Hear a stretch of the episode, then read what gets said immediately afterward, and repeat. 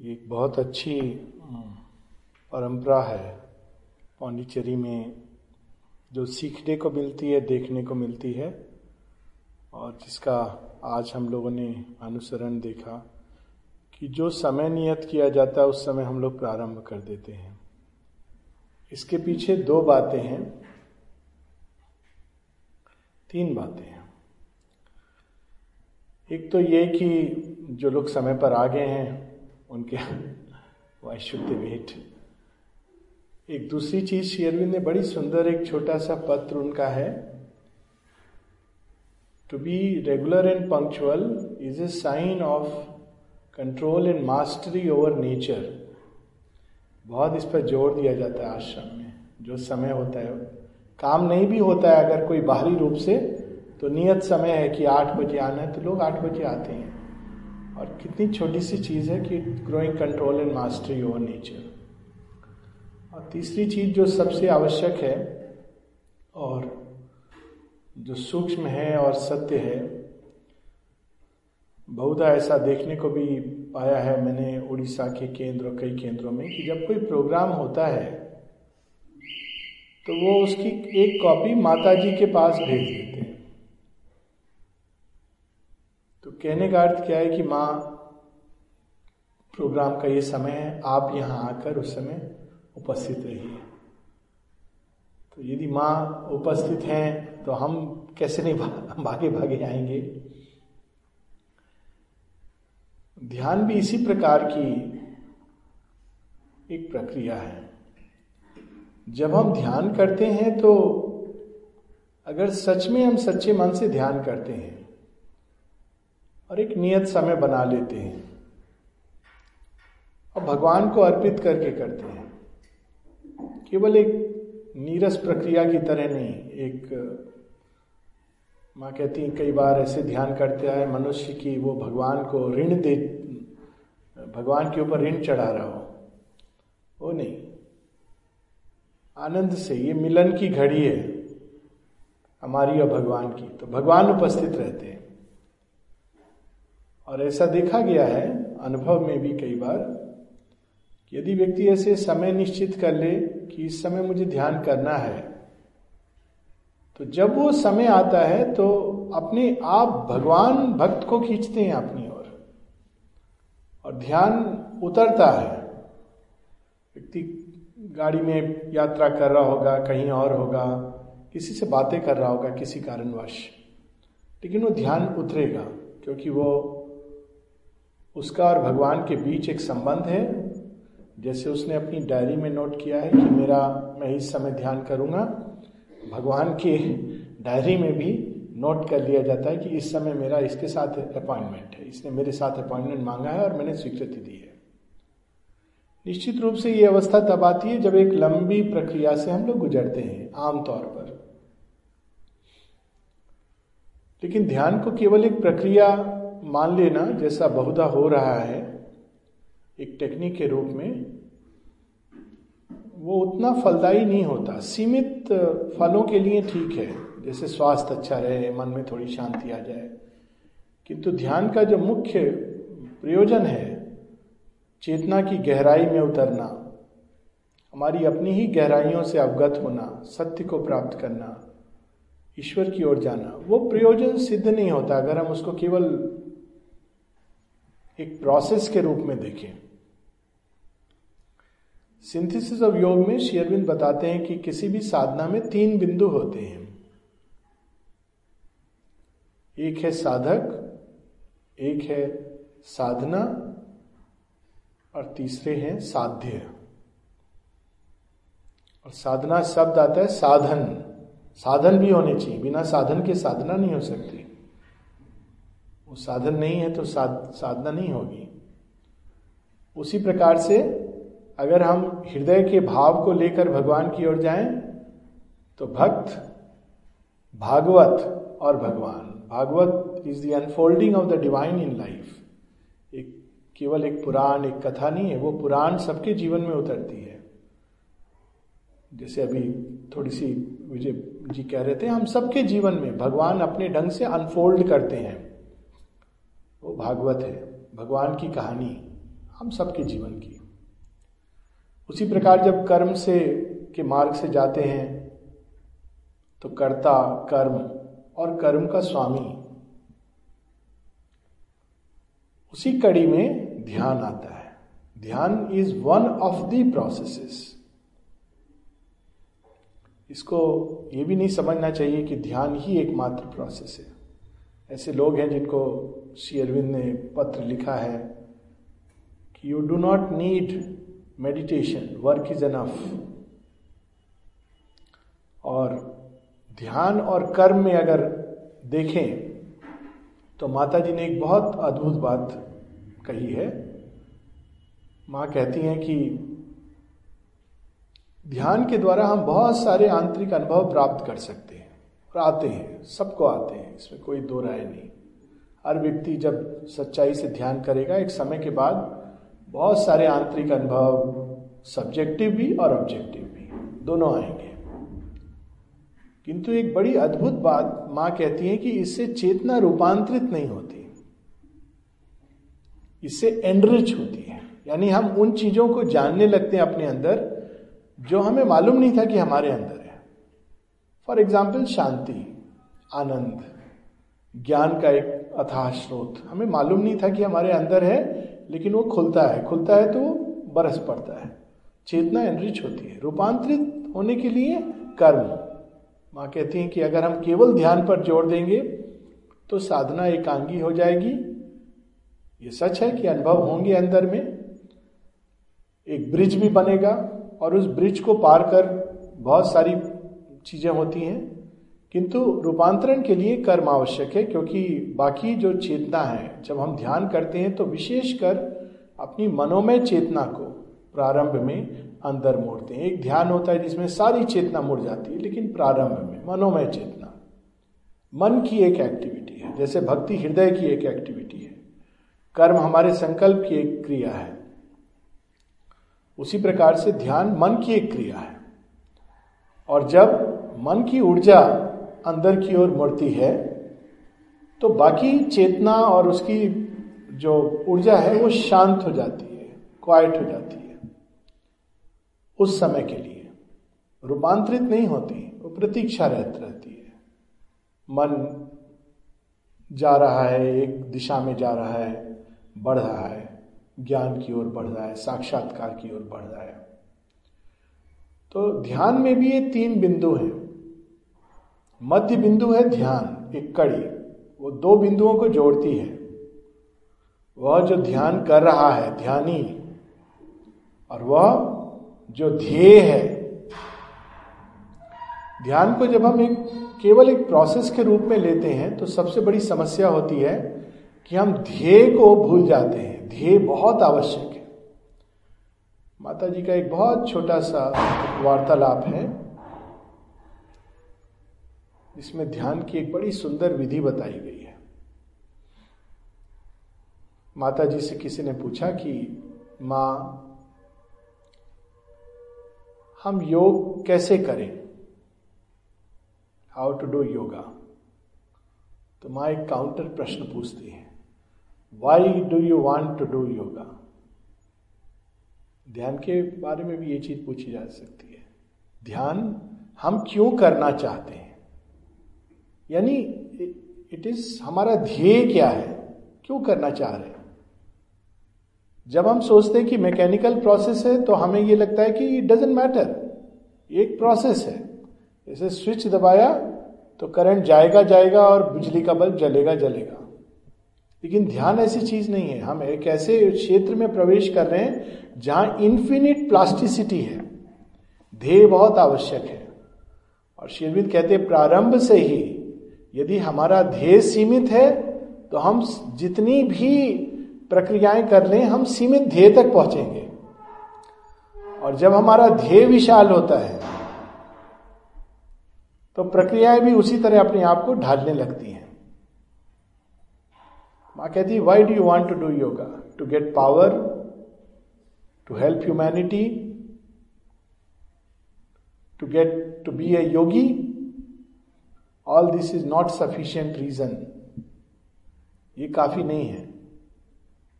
तो फिर माँ कहती है do you want the divine for the sake of the divine तो पहला जो प्रश्न ध्यान के पूर्व या किसी भी, हम क्यों भगवान की ओर जाना चाहते हैं?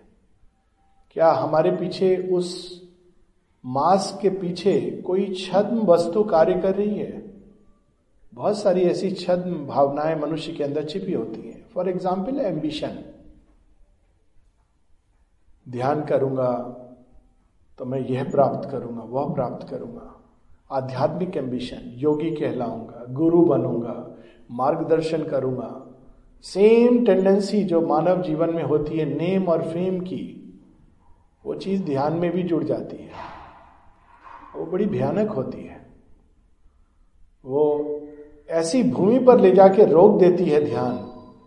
जहाँ से आगे बढ़ना कठिन होता है। कई ऐसे मनुष्य हैं जिनका ये हाल हुआ है कि एक स्टेज पर पहुँच के रुक जाते हैं। कभी कभी ऐसी अवस्था में रुक जाते हैं जिसको शेयरविंद कहते हैं इंटरमीडिएट जोन उसमें जाके ना उन्हें पता होता है कि हम कहाँ से प्रारंभ कर रहे थे और कहाँ जा रहे हैं। बीच में अनेकों अनेकों अनेकों अनेकों प्रकार के अनुभव आएँगे। मिक्स्ड बैगेज सारे मिक्स्ड रियल चीज़ नहीं आएगी।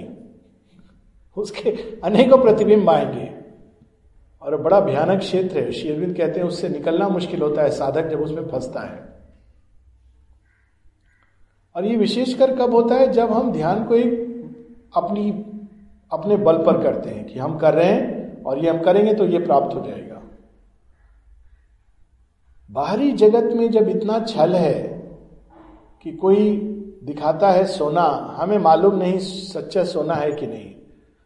हम इस पर जाते हैं कि हॉलमार्क है, ट्रेडमार्क है, उससे खरीद लेते हैं। तो आंतरिक जगत में इतनी सारी इमिटेशंस हैं। प्रत्येक अनुभव आंतरिक जगत की शक्तियाँ इमिटेट कर सकती हैं। इसलिए ध्येय आवश्यक है। माता जी कहती हैं before you meditate offer your meditation to the divine हम लोगों ने कर्म को ऑफ़र करना, ये तो हम, हमने सुना है। ध्यान के पहले डिवाइन को। और कौन है डिवाइन क्या है डिवाइन हम नहीं जानते। सुन रखा है, पढ़ रखा है, नहीं जानते। तो कैसे हम डिवाइन को कंसीव करें? श्री अरविंद कहते हैं any idea any form any name any image is a sufficient starting point वो एक प्रारंभिक स्टार्टिंग पॉइंट है। कोई नाम हो सकता है जिससे हमें डिवाइन का एक वेग सेंस होता है। कुछ लोग हैं, वासुदेव, हरि, कृष्ण, माँ, ये नाम है। और जब हम ये नाम लेते हैं तो हम नहीं जानते कि इसका एक्चुअली अर्थ क्या है या अनुभव क्या है। लेकिन एक आभास होता है इस नाम को लेने से हमें अपने अंदर कि भगवान का नाम है। एनी नेम जैसे रामायण के संदर्भ में आती है कि इस समय सबसे सुंदर नाम है राम। जस्ट नेम और देखिए वो राम के नाम का क्या बल होता है। उल्टा नाम चपा जग जाना, वाल्मीकि भय ब्रह्म समाना। बहुत बड़ी महिमा है, नाम जप की पावर एनी नेम जिससे हमारे अंदर, वो यूनिवर्सली हम नहीं कह सकते कि यही सबको जपना है। एक व्यक्ति के अंदर स्वतः ही एक नाम उठता है और वो उसको current it's like a current कोई चीज़ पार्क होती है अंदर, उस नाम से, कुछ होता है अंदर, वह नाम हमारे लिए भगवान का नाम है। एनी इमेज नेचुरल है, जब प्रारंभ व्यक्ति करता है तो उसके पास भगवान का दर्शन नहीं किया है, एक लंबा रास्ता है। कहते हैं, जन्मों का रास्ता है, या कृपा से छोटा हो जाता है, लेकिन तब आदमी नहीं जानता है। तो इमेज कोई भी रूप जिससे वो प्रारंभ करता है। एनी आइडिया बहुत पावरफुल ध्यान होता है। On an idea of the divine Sri Aurobindo से किसी ने पूछा था कि, लेकिन आइडियल क्या है? किस आइडिया पर हम ध्यान करें? शेरविंद कहते हैं, कोई कोई भी आइडिया तुम ले सकते हो, लेकिन अगर मुझसे पूछोगे तो सबसे उत्तम आइडिया वह है जो ईश उपनिषद में दिया गया है। और वो कौन सा आइडिया है? The divine is in all all is in the divine all is the divine ये एक आइडिया है। अंदर के द्वार खोलने के लिए ये एक चाबी है। एक सावित्री की पंक्ति है। A prayer a master act a king idea can link man strength to transcendent force prayer हृदय से उठती है। मास्टर एक्ट कर्म की भूमि से उठते हैं। किंग आइडिया मन से। King idea. किंग आइडिया में से ये एक आइडिया है, सबसे अद्भुत, विशाल, व्यापक, कि सबके अंदर भगवान है, सब भगवान के अंदर है, और भगवान ही सब कुछ है। तो ये जब आइडिया से हम मेडिटेट करते हैं और क्या होता है वो मेडिटेशन अक्सर लोग पूछते हैं, उपनिषद है, इसमें कैसे करें? लिखा कैसे है? क्या, कहाँ है? अभी उपनिषद प्रारंभ होती इतने सुंदर मंत्र से। ईशावास्यमिदम सर्वम ये किंग आइडिया यत किंच जगत्याम जगत। तो इसमें आधी लाइन है वन फोर्थ की, तेन तक तेन भुंजता। लेकिन प्रोसेस नहीं है। किसी भी आप उपनिषद को पढ़ेंगे एक्सेप्ट मुंडक दो तीन थोड़े हिंट्स हैं उसमें ब्राइट हिंट्स हैं। लेकिन ऐसे विस्तार से नहीं बताया गया कि आप इसको ऐसे करो, ऐसे बैठो, ऐसे आप हृदय के केंद्र पर, यहाँ पर। मुंडक उपनिषद में एक आध श्लोक है जो बताते हैं कि हार्ट सेंटर इत्यादि। लेकिन जनरली इस तरह से नहीं, इतना सारा वो आध्यात्मिक लिटरेचर है। तो लोग पूछते हैं कि व्हाट इज़ द प्रोसेस तो प्रोसेस उपनिषदों के समय जो थी, बड़ी सुंदर थी। वो मंत्र ही अपने आप में चाबी का काम करते थे। करना क्या होता था साधक को?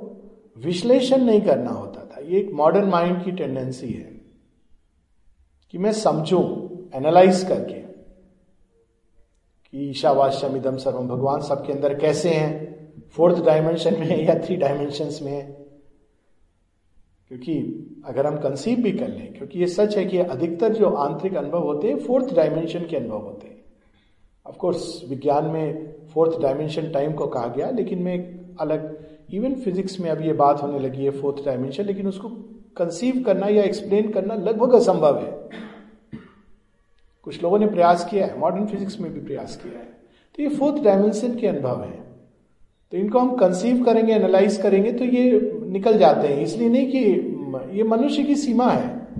हमारी जितनी भी चेतना है प्रकृति है हमारी मनो में प्रकृति ये सब थ्री डायमेंशनल वर्ल्ड को रेप्लीकेट करती है। उसी में जीती है उसी को देखती है।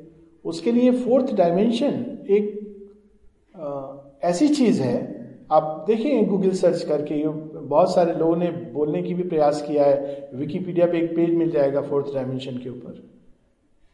लेकिन वो नहीं समझ आता है। तो जब ये हम कहते हैं कि भगवान सबके अंदर हैं, ये एक आइडिया है तो अगर इस आइडिया को मन एनालाइज करने की चेष्टा करेगा तो नहीं उसको प्राप्त कर सकेगा। तो मेथड क्या है? मेथड है to reflect and meditate upon the idea उपनिषदों में बड़ा सुंदर तरीका था। सावित्री की एक लाइन है all can be done if the god touch is there अब इसको एनालाइज करने से आदमी ऑल सब कुछ हो सकता है, ये भी हो सकता है, वो भी हो सकता है। मन मतता रहेगा उसको। लेकिन अगर हम केवल इस पर मेडिटेट करें, ये जो सुपरफिशियल मेंटल एक्टिविटी है, उसके द्वारा वो सत्य नहीं प्रकट होगा।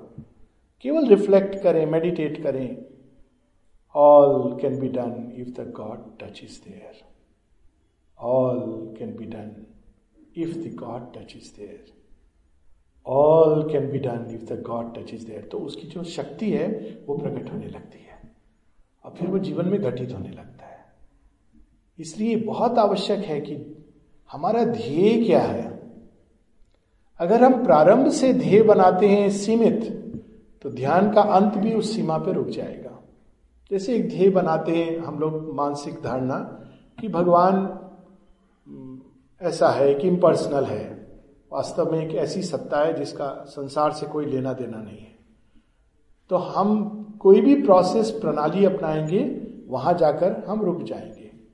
एक वास्ट इम्पर्सनैलिटी में। और ये संभव है कि हम ये मान लें डिक्लेयर कर लें कि यही वह है जिसकी हमें तलाश थी। तो ध्येय पहली चीज़ है। और ये सारा जो पुस्तक पढ़ना और इत्यादि इत्यादि होता है, ये वास्तव में ध्येय के लिए होता है। क्योंकि अलग अलग पुस्तकों को हम पढ़ेंगे तो अलग अलग चीज़ें नज़र आएँगी। कोई डिस्क्राइब करेगा कि भगवान ऐसे होते हैं, कोई कहेगा भगवान नहीं होते हैं, वास्तव में वो एक निर्गुण अवस्था है। कोई कहेगा सगुण है, कोई कहेगा निर्गुण सगुण के परे हैं परात परे हैं, और मन के अंदर बहुत सारे विचारों की कुश्ती शुरू हो जाती है। लेकिन एक पुस्तक है जो निश्चित रूप से संकेत देगी, और वो पुस्तक हमारे अंदर है। भगवान से ध्येय से हमारे अंदर क्या भाव उत्पन्न होता है? ये हमारी चाबी है।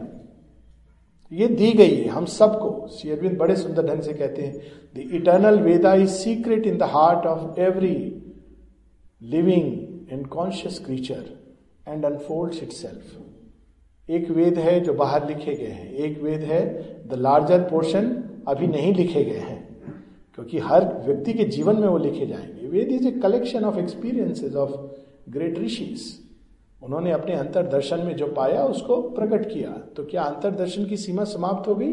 बिल्कुल नहीं, क्योंकि अनंत है वो।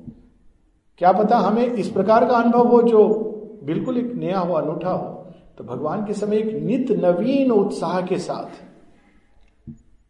उन्हें सीमाबद्ध नहीं करना चाहिए ध्येय। फिर एक दूसरी चीज़ होती है ध्यानी कौन ध्यान कर रहा है? अभी ऑफ़ कोर्स उनकी काइंडनेस है, दया है, इतने अच्छे अच्छे परिचय विजय जी ने दिया। लेकिन सच तो ये है कि जब सब परिचय खोते हैं, तब सच्चा परिचय प्राप्त होता है। और मनुष्यों ने क्या क्या प्रयास नहीं किए इस परिचय को खोने के? क्योंकि ये सारे हमारे जो आर्टिफिशियल परिचय हैं, ये हमारे रास्ते में आते हैं। ध्यान कौन कर रहा है? क्या एक मनोवैज्ञानिक डॉक्टर ध्यान कर रहा है? क्या एक फिलोसफर ध्यान कर रहा है? एक कवि ध्यान ध्यान कर रहा है? एक बड़ा इंटेलिजेंट आदमी ध्यान कर रहा है? बड़ी सुंदर छोटी सी कहानी है रामायण में कि राम जब वन से गुजरते हैं तो हनुमान, सुग्रीव तो भय से हमेशा शंका से कि बाली के कोई भेजे हुए ना हो। सैनिक तो हनुमान को भेजते हैं, पता करके आइए कौन है। तो हनुमान जब आते हैं तो इंटेलेक्चुअल क्वेश्चन करते हैं उनसे, आप कौन है, कहाँ से आ रहे हैं? वेशभूषा धर के, पंडित की तरह। राम इंटेलेक्चुअल आंसर देते हैं। मैं ऐसे से हूँ, राजकुमार हूँ, यहाँ, वहाँ, अयोध्या से, पत्नी का मेरे अपहरण हो गया है तो मैं जा रहा हूँ। तो अचानक हनुमान को एक क्षण ज्ञात होता है कि, अरे, इनका तो मैं नाम जप रहा हूँ, ये मेरे सामने खड़े हैं तो उनके चरणों में गिर जाते हैं। कहते हैं, मैं तो मूर्ख हूँ, बंदर हूँ। मेरी बुद्धि तो ऐसी है, लेकिन आप तो सर्वज्ञ हैं। आपने शुरू में क्यों नहीं बता दिया कि आप मेरे आराध्य हैं? तो श्री राम कहते हैं कि कैसे बताता? तुम इंटेलेक्ट को लेकर मेरे सामने आए थे। जिस भावना से तुम अप्रोच कर रहे थे तो उसी प्रकार मैं भी उतना ही रिवील कर रहा था। तो मुझमें राजकुमार देखना चाह रहे थे तो मैंने राजकुमार दिखाया। एक कबीरदास जी की बड़ी सुंदर लाइन है, राम के बारे में। देखिए, नाम नाम कितना अद्भुत। एक राम घट घट का वासी। एक राम, दशरथ का बेटा। एक राम है जगत पसारा। एक राम घट घट का बासी एक राम है सबसे न्यारा। एक राम, दशरथ का बेटा। वो एक पहचान है। हम लोग पढ़ते हैं ना माँ शेरविंद के बारे में। शेरविंदों का जन्म पंद्रह अगस्त और शेरविंद पाँच दिसंबर। ये उस तरह की पहचान है। कृष्णधन घोष के बेटे थे। एक राम दशरथ का बेटा। एक राम है जगत पसारा। पूरी सृष्टि राम में है, राम से निकली है, राम के अंदर समाई है। Universal consciousness. एक राम घट घट का व्यासी। इमिनेंट हर चीज़ के अंदर एटम के अंदर। ब्रह्मांड यद किंच जगत्याम जगत। एक राम है, सबसे न्यारा ट्रांसेंडेंट उसके बारे में कोई डिस्क्रिप्शन नहीं हो सकता। आप उसको ना नेति नेति कह सकते हो, ना इति इति या दोनों कह सकते हो। आप केवल कह सकते हो इज़ पर वो भी एक लिमिटेशन होगा। इसीलिए हमारे शास्त्रों में बीइंग के बाद नॉन बीइंग की बात कही गई। He is we cannot say nor he is not क्योंकि हर मेंटल व्याख्या उसको लिमिट कर देती इसलिए सबसे न्यारा। न्यारा कौन है? उसका कोई डिस्क्रिप्शन नहीं है। अद्भुत है। अद्भुत रस है। तो जब ध्यान करता बैठता है तो यह भी आवश्यक है कि उसकी पहचान क्या है। ये बड़ा कठिन होता है, इस पहचान को धीरे धीरे धीरे करके गलाना, खोना। हर समय हम उस पहचान को लेके रखते हैं। ऐसे लोग हैं जिनको एक्सपीरियंसेस होते हैं मेडिटेशन में, उसको भी एनालाइज करके जानने की चेष्टा करते हैं, थोड़ी देर बाद डाउट करते हैं। ये सच था या गलत था? शेरविंद के पास ऐसे लोग पत्र लिखते थे। मुझे ऐसा आभास हुआ कि माता जी ने मेरे सिर को छुआ, स्पर्श किया। ये क्या मेरी कल्पना थी? तो शेरविंद कहते हैं कि यदि तुम इन प्रारंभिक अनुभवों को कल्पना मानने लगोगे तो आगे कैसे बढ़ोगे? तुम उन्हीं में उलझ जाओगे। Why do you doubt such experiences ये प्रारंभिक एक्सपीरियंसेस है। ये अल्टीमेट नहीं अल्टीमेट तो साक्षात्कार, लेकिन ये प्रारंभ में इस तरह की चीज़ें होंगी।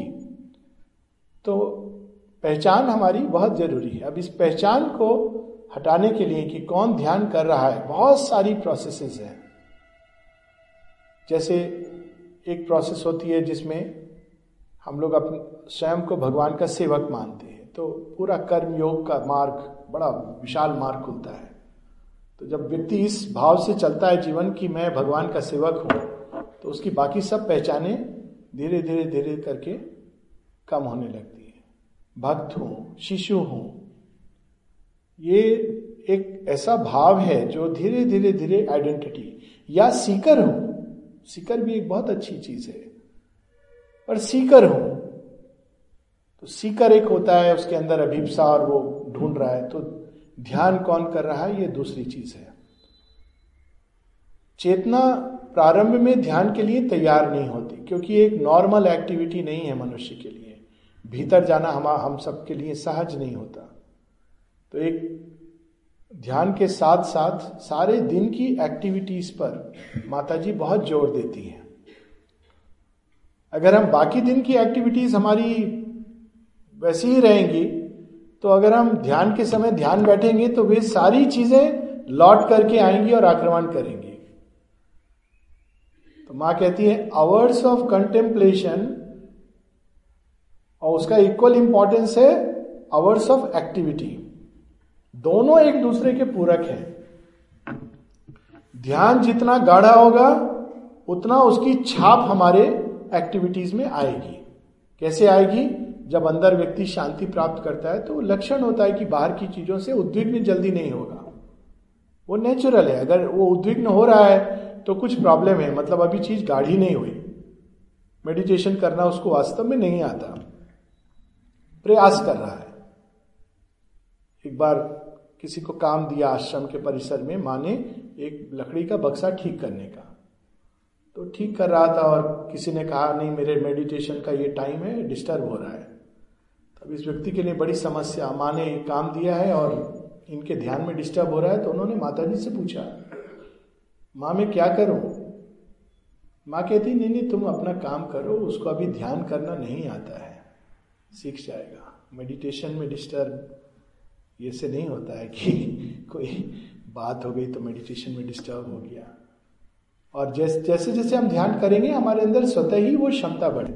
रिवर्स भी ट्रू है कि जब हम पूरे दिन सचेत रह करके जीवन को जीते हैं तो ध्यान बड़ा अच्छा लगता है। सचेतों के जीवन जीने का अर्थ है, स्वतः ही बहुत सारी चीज़ें जो हमारे जीवन में अनावश्यक है, जिनका कोई ना महत्व, ना औचित्य है केवल एक मैकेनिकल चीज़ में हम लोग करते रहते हैं। खासकर एक टेलीविज़न है, कोई ना कोई चैनल खुला रहेगा, कुछ ना कुछ आता रहेगा टेलीविज़न पर। इंद्रिया कितनी छटपट होने लगती हैं, कुछ है नहीं तो कुछ नहीं तो अखबार होगा, कुछ कुछ तो होगा, जिससे हम बाहरी चेतना एंगेज रहे। और जनरली उसमें जो चीज़ें होती हैं, वो बहुत ही ना केवल साधारण साधारण से भी गई गुजरी। और उसमें हमारा ध्यान लगा रहता है। तो जब हम एक्चुअली बैठते हैं, ध्यान करने तो वे सारी चीज़ें हमारे लिए बाधक बनती हैं। इसलिए माँ कहती हैं कि अवर्स ऑफ़ एक्टिविटीज़ पे बहुत ध्यान देने की ज़रूरत है कि हम किस तरह से सारा दिन जी रहे हैं, कैसे सो रहे हैं, कैसे भोजन कर रहे हैं, कितनी तरह की बातें शुरू होती हैं। एक बार नवजात जी ने माता जी से पूछा कि माँ, मैं बाकी समय तो ध्यान कर पाता हूँ, भोजन के समय मेरा ध्यान बिखर जाता है। ऐसा क्यों? माता जी ने पूछा, तुम अकेले बैठकर भोजन करते हो या लोगों के साथ बैठकर भोजन करते हो? तो उन्होंने कहा हाँ माँ, मैं परिवार के साथ बैठकर भोजन करता हूँ। माता जी का उत्तर था, अकेले बैठकर भोजन करना प्रारंभ करो। देखिए, उस हद तक सिंसेरिटी चाहिए। ये प्रोसेस ऐसी है जो पूरे दिन चलती है। पूरे दिन तैयारी होती है उसके लिए। जैसे तैयारी होती है ना, कहीं जाते हैं हम लोग तो पूरे दिन तैयार करते हैं। पूरा फोकस हमारा रहता है, कल यात्रा करनी है तो आज क्या सामान बटोरना है, जुटाना है, रखना है बैग में पासपोर्ट रख लिया टिकट रख लिया, सब हो गया। तो ये उसी प्रकार की चीज़ है, एकत्र करना। बड़ा सुंदर शब्द है, एकाग्रता। एकाग्रता के पहले एकत्र करना तो वही जो माता जी पहला जो हम लोग बात कर रहे थे माता जी ध्यान के बारे में बताती हैं, कहते पहले तुम ये निश्चित करो ध्यान क्यों कर रहे हो। फिर क्या करो? माँ कहती है, चेतना को बटोरो। Gather the strings of your consciousness strings क्या है? नाना प्रकार की चीज़ों की ओर जुड़े हुए हैं। एम्बिशन है अटैचमेंट्स है ये सारी चीज़ें हमारे स्ट्रिंग्स की तरह बांधे हुए हैं। तो अगर रोज ये स्ट्रिंग्स बड़ी टाइट रहेंगी तो इनको जुटाना बहुत मुश्किल होगा। बहुत सारी जीवन की जो प्रोसेसेस जिनको मॉरल इत्यादि नाम दिया गया वो बड़ी प्रैक्टिकल चीज़ें हैं from spiritual point of view अगर हम बहुत चीज़ों से बहुत ज़्यादा अटैच रहेंगे बहुत एम्बिशन होगा इसका उसका तो ध्यान मुश्किल होगा। हम बा, हमने बाँध रखा है नाव को ऐसी रस्सी से। खूंटी से। वो स्टोरी है कि तीन लोग पूरी रात नाव को खेते रहे, लेकिन नाव वहीं पर रही, चक्कर काटते रहे, थक करके सो गए। ये कोई फ़ायदा नहीं है। ध्यान कर रहे इतने वर्षों से अंदर नहीं जा रहा, कुछ नहीं हो रहा। तो क्यों कुछ नहीं हो रहा? तो सुबह जब नाविक आया, उसने कहा, अरे, तुम लोग श्रम करते रहे व्यर्थ में, क्यों? ये इस रस्सी से बंधी हुई है, खूंटे से, उसको तो खोलोगे तब नाव आगे बढ़ेगी। वो तो खुला नहीं, श्रम हो रहा है। पर जितना श्रम हम अंदर जाने में लगा रहे हैं, उससे अधिक तीन गुना, दस गुना अधिक श्रम हमने बाहर बांधने में लगाया है। तो ए कॉन्ट्ररी पुल ध्यान वास्तव में एक सहज प्रक्रिया होती है। एक बार आदमी उसमें रमने लगता है तो वो नेचुरली अंदर आती है। क्योंकि वो अट्रैक्शन है। लेकिन जब अट्रैक्शन बाहर होता है और इंद्रियों से हमने बांधा होता है तो जब हम बंद करते हैं तो भी वे बंधन वैसे ही रहते हैं। केवल आँख बंद कर लेने से या कान में भी अगर हम रुई डाल लें तो इंद्रिय स्पर्श के द्वारा जो कुछ भी हमारे अंदर उनके प्रतिघात, संघात के द्वारा इमेजेस जगी हैं, वे सब हमारे अवचेतन में स्टोर्ड हैं। या और एक जनरल वर्ड कहें तो चित्त के अंदर। चित्त शक्ति नहीं, चित्त के अंदर। फ़िज़िकल वाइटल मेंटल कॉन्शियसनेस पर छाप पड़ी है। तो जब अंदर जाने का प्रयास करते हैं तो वो सारी इमेजेस वो सारे स्पंदन, सारी स्पूर्णा प्रकट हो जाती है। और कहती, नहीं नहीं नहीं, मेरी ओर देखो, मेरी ओर देखो, मेरी ओर देखो, मैं हूँ मैं हूँ मैं हूँ। तो माता जी कहती हैं, पूरे दिन प्रयास क्या करना चाहिए कर्म में? कि हमारे अंदर दया, करुणा रिजुता, ये सारी चीज़ें हम इकट्ठा करें। ये ध्यान की सामग्री है, क्योंकि इनसे चेतना सूक्ष्म होती है। और फिर उसको जाना, जितनी कठोर चेतना होगी, उतना उसको पत्थर की तरह, उसको पुश करना बड़ा मुश्किल होगा, क्योंकि बहुत भारी है। और जितनी वो लाइट होगी, सूक्ष्म होगी, उतना सहजता से जाएगी। तो चेतना सूक्ष्म कैसे होती है? जब हम अपने अंदर दया, करुणा, सहिष्णुता, सहृदयता, ये सारे जो भाव हैं, चेतना को सूक्ष्म बनाते हैं। यहाँ तक कि भोजन के विषय में भी इसीलिए कहा गया कि वेजिटेरियन फ़ूड क्योंकि वेजिटेरियन फ़ूड चेतना को सूक्ष्म बनाता है लाइट बनाता है।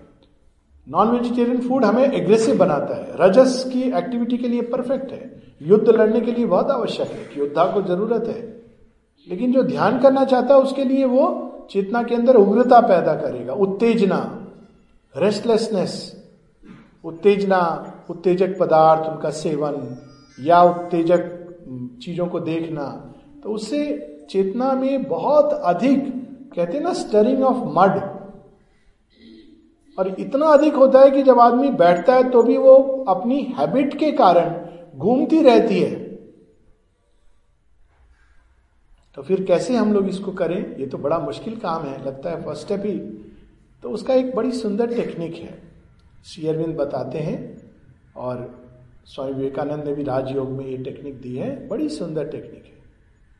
प्रकृति तो ऐसे रुकती नहीं है। ये तो बहुत बड़ी एक बात हो गई कि ये ये करना ज़रूरी है। तो एक सिंपल तरीका है जो ध्यान से जुड़ा हुआ तरीका है। और वह तरीका है कि जब प्रकृति में अनेकों प्रकार की लहरें उठेंगी तो उनको एक साक्षी बनकर देखना है। उनको ना जज करना है, ना उनसे स्वयं को प्रभावित होने देना है, ना उनमें बहना है। प्रयास करेंगे खींच के ले जाने का। बहुत बार होता है ना, ध्यान करते हैं तो ऐसे विचार, भावनाएँ, और समझ नहीं आता क्या करें। परेशान होने की कोई ज़रूरत नहीं है, बस उसको देखिए अच्छा ये प्रकृति है। फिर धीरे धीरे वे कुछ वाइब्रेशंस लहरों में रिजॉल्व होने लगेंगे। फिर यदि हम उनको केवल ऑब्ज़र्व करते रहे साक्षी बनकर तो वो धीरे धीरे कम होती जाएँगी, कम होती जाएँगी। उनको सैंक्शन नहीं देना है। उसमें बहना नहीं है हाँ उसने ऐसा किया था मेरे साथ। नेचुरल है, कुछ नहीं, ना जज करना है स्वयं को। मैं इतना गिरा हूँ, वो इतना अच्छा है ये कुछ भी नहीं। वो केवल एक लहरें हैं जो उठेंगी, गिरेंगी उठेंगी, गिरेंगी। करते करते करते करते क्वाइट होने लगेंगी, शांत होने लगेंगी। क्योंकि हम ही लोगों ने उसको सैंक्शन दिया है। सारे दिन ये कर सकते हैं।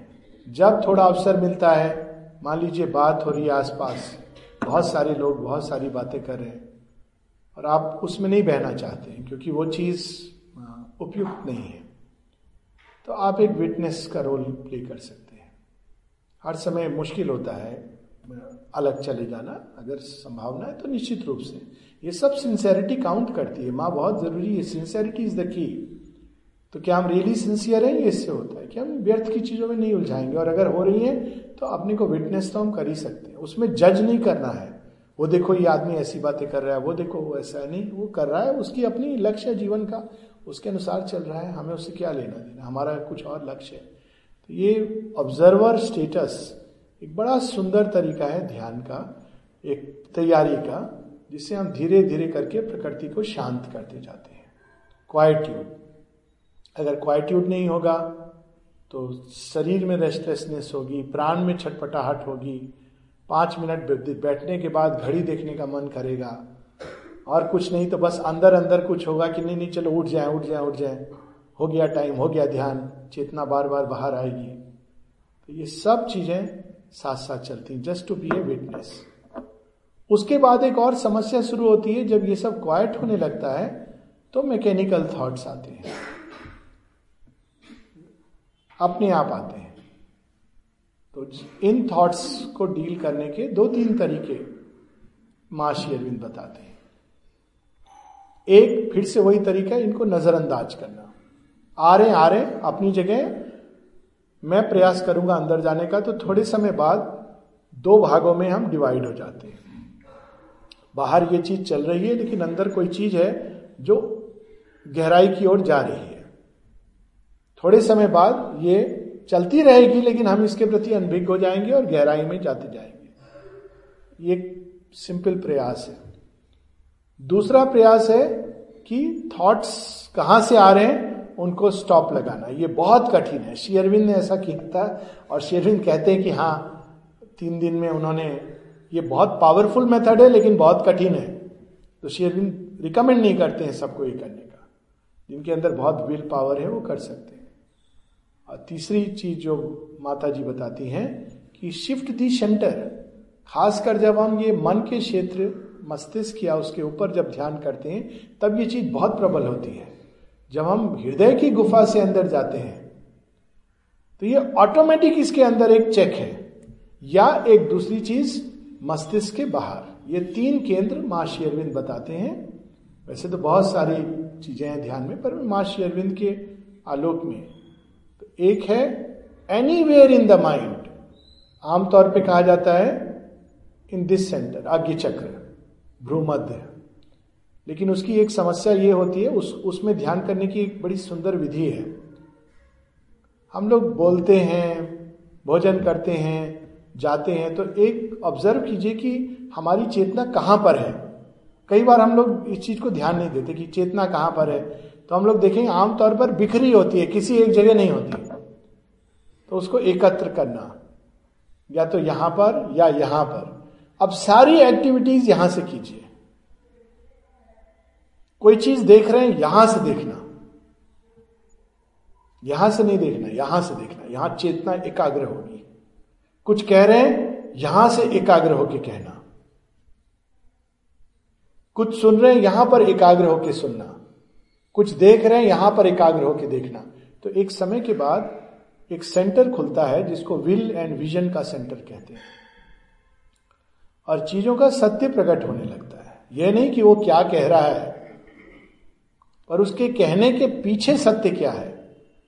सामने आप देख रहे हैं कोई चित्र, लेकिन उस चित्र के पीछे का सत्य, पुस्तक पढ़ रहे हैं, शब्द के पीछे का रहस्य क्योंकि ये सेंटर है, खुल जाएगा तो ये अपने आप स्वाभाविक हो जाएगा। इसके बाद एक समय के बाद ये करने की ज़रूरत नहीं होती, क्योंकि प्रयास के कारण चेतना यहाँ एकाग्र होती है।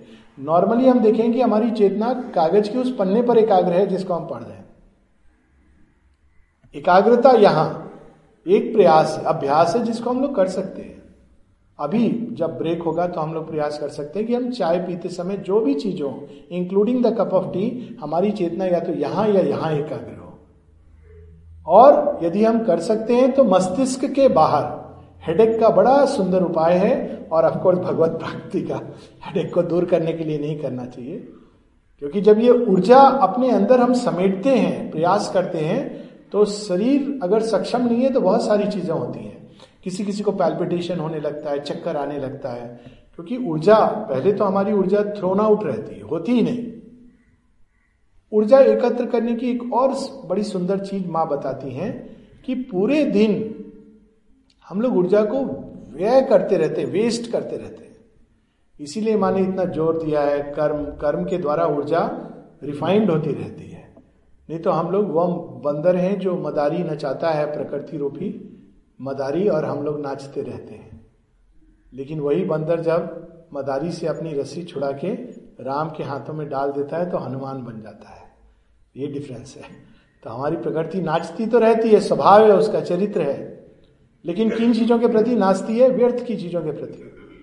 और ऊर्जा अपव्यय का सबसे जो पैराडॉक्स सुंदर माध्यम, सरल माध्यम, वो है वाणी। वाणी का संयम। इसीलिए गीता में भी हम देखेंगे वाणी का तप। बहुत आवश्यक है, वाणी का संयम। ये नहीं कि हम बोलना बंद कर दें। नहीं, वाणी का संयम माता जी यहाँ तक कहती हैं, उतना कहें जितना कहना आवश्यक है। और उन शब्दों में कहें जो सबसे सुंदर रूप से उस बात को अभिव्यक्त करते ये वाणी का संयम है, इट्स ए प्रैक्टिस। नहीं तो पूरे दिन ऊर्जा वाणी के माध्यम से वेस्ट होती रहती है। और खासकर माँ कहती हैं, गॉसिप। गॉसिप बहुत माँ ने इस पर ज़ोर दिया है। कि जो गॉसिप करते हैं, निंदा में लगे रहते हैं सबकी। और खासकर जब इस निंदा में कठोर शब्द, अनर्गल बातें और गाली गलौज तो माँ कहती हैं it is like committing spiritual suicide यानी आध्यात्मिक संभावनाओं को जन्म के पूर्व ही समाप्त कर देना। गॉसिप एक बड़ी फेवरेट पास टाइम होता है लोगों ए और बी मिलते हैं, सी के बारे में गॉसिप करते हैं, सी और ए मिलते हैं, बी के बारे में करते हैं, बी और सी मिलते हैं, ए के बारे में गॉसिप करते हैं। मानो दूसरे को नीचा दिखाने से हम बड़े हो रहे हैं। तो ये सब चीज़ें, ध्यान का एक कॉम्प्रिहेंसिव पैकेज है, एक पैकेज है। ये एक बीस मिनट की घटना है ही नहीं, पूरा पैकेज है। ऊर्जा का अपव्यय एक और जो चीज़ से होता है, वो है डिजायर्स डिजायर्स जैसे स्टीम जो होता है, आप देखें कि आपने बंद कर दिया कुकर को, और अगर छेद है तो स्टीम निकलती रहेगी। अंदर में कुछ पकेगा ही नहीं, या तो जल जाएगा या वैसे ही रहेगा। तो डिजायर्स उस स्मोक की तरह जो हर समय हमारी ऊर्जा को लेकर निकलती रहती है। ये कामना, वो वासना पर्टिकुलरली लस्ट माता जी ने शेयरविंद ने इस पर भी बहुत ज़ोर दिया है, ब्रह्मचर्य पर। और ब्रह्मचर्य क्या है, उसका रहस्य क्या है, बड़े सुंदर ढंग से बताया। कैसे ब्रह्मचर्य की ओर जाना है? संयम और संयम के बाद इसको, ये हमेशा होना चाहिए कि एक आवश्यक तत्व है हमारे जीवन का। आज नहीं तो कल इसको हमें प्राप्त करना है। और अगर हम उसको लक्ष्य बनाते हैं, इसीलिए क्योंकि ऊर्जा हमारे अंदर संग्रहित हो। अगर ऊर्जा नहीं रहेगी तो फिर कैसे ध्यान होगा? ऊर्जा ही नहीं, एकत्र ही नहीं हो रही। गिल्ट के द्वारा नहीं, ये गलत तरीका है, लोग गिल्ट महसूस करने लगते हैं। वो तरीका नहीं, वो तो और ऊर्जा का अपव्य है। पाप बोध, सबसे भयानक अपव्य है ऊर्जा का। लेकिन एक स्वाभाविक चीज़ की तरह की ये चीज़ है, अभी हमारे नेचर में पशुत्व का एक एक्सटेंशन है, इसको संयम द्वारा धीरे धीरे करके रेगुलेट करके ये जानी है। और जब प्रकृति सैंक्शन जब प्रकृति की इस गति को हम सैंक्शन देना बंद कर देते हैं तो वो धीरे धीरे कम होती हुई, नीरस होती हुई समाप्त होती है। लेकिन सैंक्शन वो पहले बाहर समाप्त होगी, फिर सूक्ष्म जगत में, स्वप्न जगत में आएगी, फिर उसमें भी सैंक्शन समाप्त होगा तो फिर धीरे धीरे समाप्त होगी। तो ऊर्जा होना बहुत ज़रूरी है। इसी को कहते हैं एकत्र करना। वाणी के द्वारा डिजायर्स के द्वारा, ये ऊर्जा वास बन के उड़ जाती है। आदमी थक जाता है। जब बैठता है तो ध्यान नहीं होता। एक बड़ा सुंदर तरीका उन्होंने इस ऊर्जा के अपव्यय को रोकने का प्रैक्टिकल तरीका माँ शेरविंद ने बताया है और आश्रम में इस पर बहुत ज़ोर दिया जाता है। खासकर जो यंग लोग होते हैं, बहुत ऊर्जा होती है और वो अपव्यय भी वैसे ही होती है। तो उसका एक सिंपल तरीका माने, आश्रम में जो किया है वो है फ़िज़िकल एजुकेशन शारीरिक शिक्षा, व्यायाम, डेली एक ही चीज़ आश्रम में इंपॉर्टेंट बोल करके जिसको आप मिस करते हैं तो ऑब्ज़र्व होता है। और वह है ग्रुप की एक्टिविटी खूब फ़िज़िकल एक्सरसाइज बड़ा जाना माना तरीका है। कई बार हम लोग सोचते हैं, ध्यान युक्त तो होना है तो बस हम अब बैठेंगे, अंदर जाएँगे, फिर धीरे धीरे वही एक्टिविटी पसंद होने लगती है फ़िज़िकल को नेग्लेक्ट करते हैं। और ध्यान की बहुत बड़ी बाधाएँ शरीर से मात्र आती हैं। अलस तमस रेस्टलेसनेस रोग और उसमें रिसीव करने की कैपेसिटी ये सब कम हो जाती है। तो ध्यान करके भी हम नहीं कर पाते।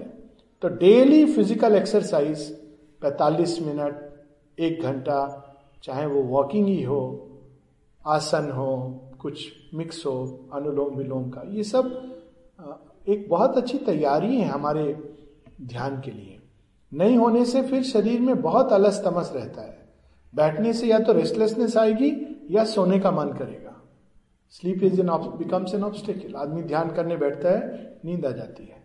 कारण बहुत सिंपल है। भोजन पे संयम नहीं है। दूसरा है कि कोई एक्सरसाइज नहीं है। तो एक्सरसाइज से साथ में ये जो ऊर्जाएँ होती हैं, कामना इत्यादि की, वो एकदम फ़िज़िकल चैनल में जाती हैं और सॉलिड उसको बना बेस बनाती है। बेस बहुत ज़रूरी है, क्योंकि साधना देह में होती है। तो देह इज़ द बेस उसके वो ही ठीक नहीं रहेगा तो मुश्किल होगा। एक, इसी के साथ में माँ एक नई चीज़ जोड़ती हैं ध्यान के विषय में, और वो कहती हैं डायनामिक मेडिटेशन शेयरविंद भी इसके बारे में कहते हैं माता जी कहती हैं डायनामिक मेडिटेशन एक तो ये ध्यान हुआ कि हम लोग एक आइडिया पर ध्यान कर रहे हैं।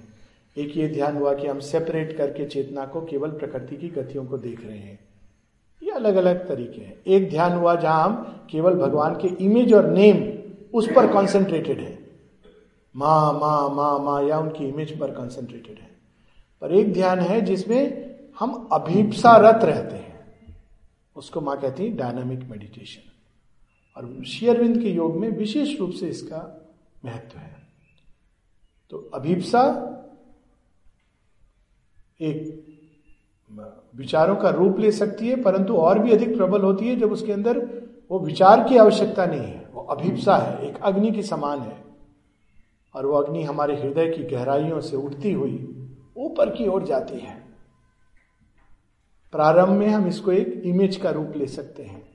माता जी कहती हैं roll the strings of your consciousness like a sleeve and plunge inside there in the centre of the heart you will find a fire that is burning there इसमें एक्चुअल फायर है, ऊष्मा है।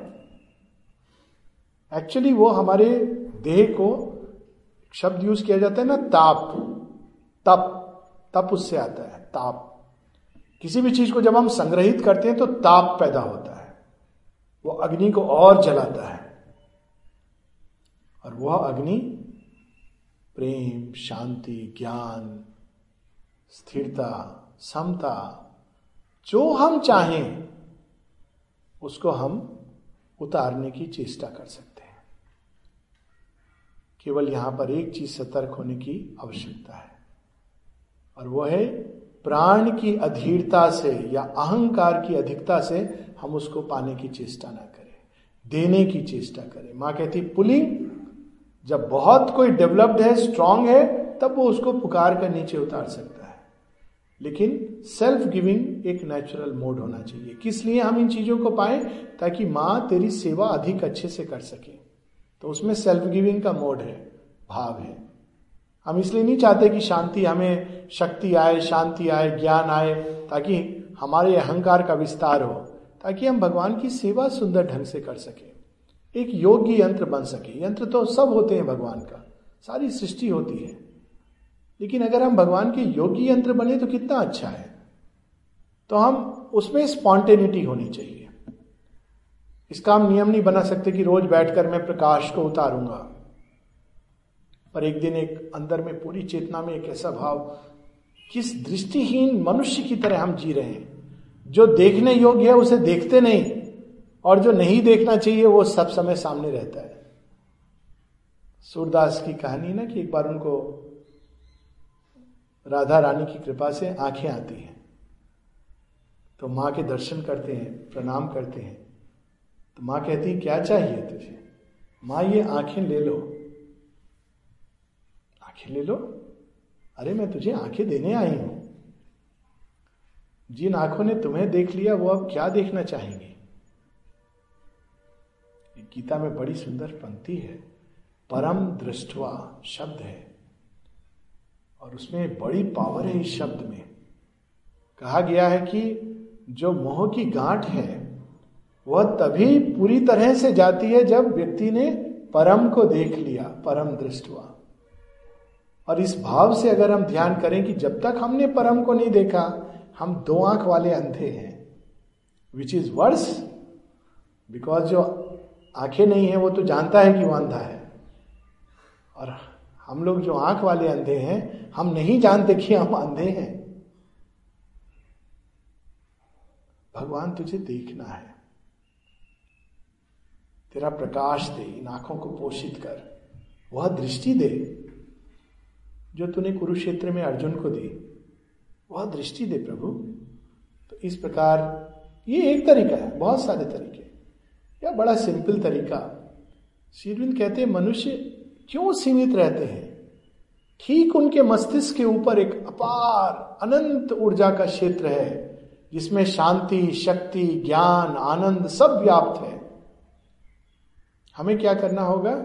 केवल पुकारना होगा। तो बैठ करके कैसे बैठे? कुर्सी पर बैठे। अगर सहज रूप से बैठ जाए नीचे तो नीचे बैठे। पर ऐसा कोई नियम नहीं है कि नीचे इस आसन में ही बैठना है। उसका एक पर्पस था, लेकिन उसमें रिजिडिटी नहीं। बस ये कि ऐसे नहीं बैठे कि लगे कि बस अब सो जाए तो अच्छा है। और ऐसा भी तन के नहीं कि पूरा ध्यान पोस्चर पर है। सहज रूप से। फिर यहाँ पर अपना ध्यान केंद्रित करें। मानो एक अग्नि पूरी भड़कर यहाँ पर है। और प्रयास करें। अगर कुछ नहीं तो इमेज के द्वारा। पीस पीस पीस शांति शांति शांति peace in my mind peace in my understanding Pranabda का peace in my head peace in my thoughts विचारों में शांति उद्विग्नता नहीं लाए विचार उत्तेजना नहीं लाए peace in my eyes peace in my sight peace in my ears peace in my hearing उपनिषदों में शांति मंत्र है ना? भद्रम करणे भी शन्याम देवा। Peace in my mouth peace in my speech peace in my throat peace in my voice और उसी प्रकार से चेतना नीचे उतरती जा रही है। Peace in the heart peace in the heart beats peace in the lungs peace in the breathing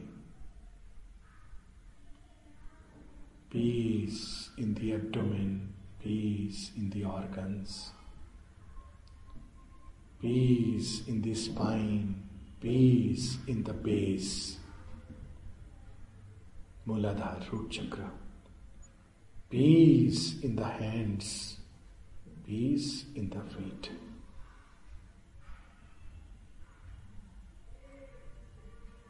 Peace के साथ प्रकाश भी उतार सकते हैं peace and light peace and light and wideness. Peace, light, wideness, strength. Peace, light, wideness, strength, beatitude. Peace, light, wideness, strength, beatitude, truth, immortality. We can call it down ऊपर से नीचे तक। और जब पूरी भूमि तैयार हो जाती है, इस प्रकार के कांस्टेंट मेडिटेशन के द्वारा, तब हम लोग प्रणबदा की बड़ी सुंदर एक प्रार्थना है, mother be in my head and in my thoughts सब कुछ माँ में बनता जाए। Mother be in my eyes and in my sight तुम्हारी आँखों से मैं संसार को देखो। तुम्हारी आँखों से मैं शेयरविंद को देखो। उन्होंने देखा था ना अपनी आँखों से? तुम्हारी आँखों से मैं स्वयं को देखो। तुम्हारी आँखों से मैं इस जीवन को देखो। Mother be in my eyes and in my sight mother be in my ears and in my hearing ओम नमो भगवते ओम नमो भगवते ओम नमो भगवते ओम नमो भगवते। ओम नमो भगवते। माता जी कितना सुंदर मंत्र जप के द्वारा। पूरी चेतना की भूमि पर वो बारिश का काम करता है। मंत्र जप। कौन सा मंत्र करें जो हमारे अंदर स्वतः सहज, स्वाभाविक रूप से आता है? गीता की एक पंक्ति हो सकती है, सावित्री की एक लाइन हो सकती है ईश उपनिषद का एक श्लोक हो सकता है, वेद की एक ऋचा हो सकती है माता जी का एक वाक्य हो सकता है, संस्कृत का कोई मंत्र हो सकता है इट डजेंट मैटर या केवल एक पंक्ति उठ सकती है अंदर lord god of kindness and mercy lord of truth हमारे यहाँ देखिए परंपराएँ कितनी अच्छी है। अक्सर जब व्यक्ति थोड़ा थका होता है, कुछ उसको चेंज तो कहता है, हे राम, हे प्रभु, हे भगवान, माँ, इसमें अगर हम अपने हृदय की ऊर्जा डाल दें शेरविंद कहते हैं, मंत्र प्रभावशाली करने के लिए, पहले तो उसका एक मैकेनिकल वो है, माँ माँ माँ माँ कर रहे मैकेनिकली उसका भी अपना लाभ है, लेकिन बड़ा समय लगता है। तब उसमें क्या होता है? रसरी आवत जात सिर पर पड़त निशान होता है, बूंद बूंद टपकते हुए दाग पड़ता है। जब उसमें हम उसके अंदर छिपे अर्थ को जोड़ देते हैं तो पावरफुल होने लगता है। माँ, जब ये शब्द कहें तो हमारे अंदर पूरा उसमें माँ में पूरा ब्रह्मांड समा जाए। और जब हम उसमें हृदय की ऊर्जा डाल देते हैं तो एक बहुत ही शक्तिशाली यंत्र बन जाता है। तंत्र में ये तीन चीज़ें होती है ना। मंत्र, यंत्र, पूजा। मंत्र ही यंत्र बनता है। अक्सर लोग इसको अलग अलग ढंग से देखते हैं। सिंबल बनाते हैं, कहते हैं, ये यंत्र है। फिर उसमें लिख देते हैं अलग अलग वो मंत्र बन जाता है। और फिर पूजा होती है अनुष्ठान। ये तीन एक ही सत्य के बिंदु हैं। जब मंत्र में हम जोड़ देते हैं, मन और हृदय की शक्ति, ऊर्जा तो वही मंत्र, यंत्र भी बन जाता है और पूजा भी बन जाता है। इन्वोक करते हैं। ओम आनंदमयी, चैतन्यमयी, सत्यमयी, परमे। पावरफुल मंत्र शेरविंद कहते हैं it's supramental aspect of the Mother उसको इन्वोकेशन है इसमें। आनंदमयी, चैतन्यमयी, सत्यमयी, परमे। और कुछ नहीं? तो ओम। शेरविंद कहते हैं ऑफ़ कोर्स पूरा उपनिषद है ओम के ऊपर। मांडू के उपनिषद, जहाँ पे ओम की ही महिमा का वर्णन किया है। चतुष्पाद ब्रह्म इसमें समाया हुआ है। ओम।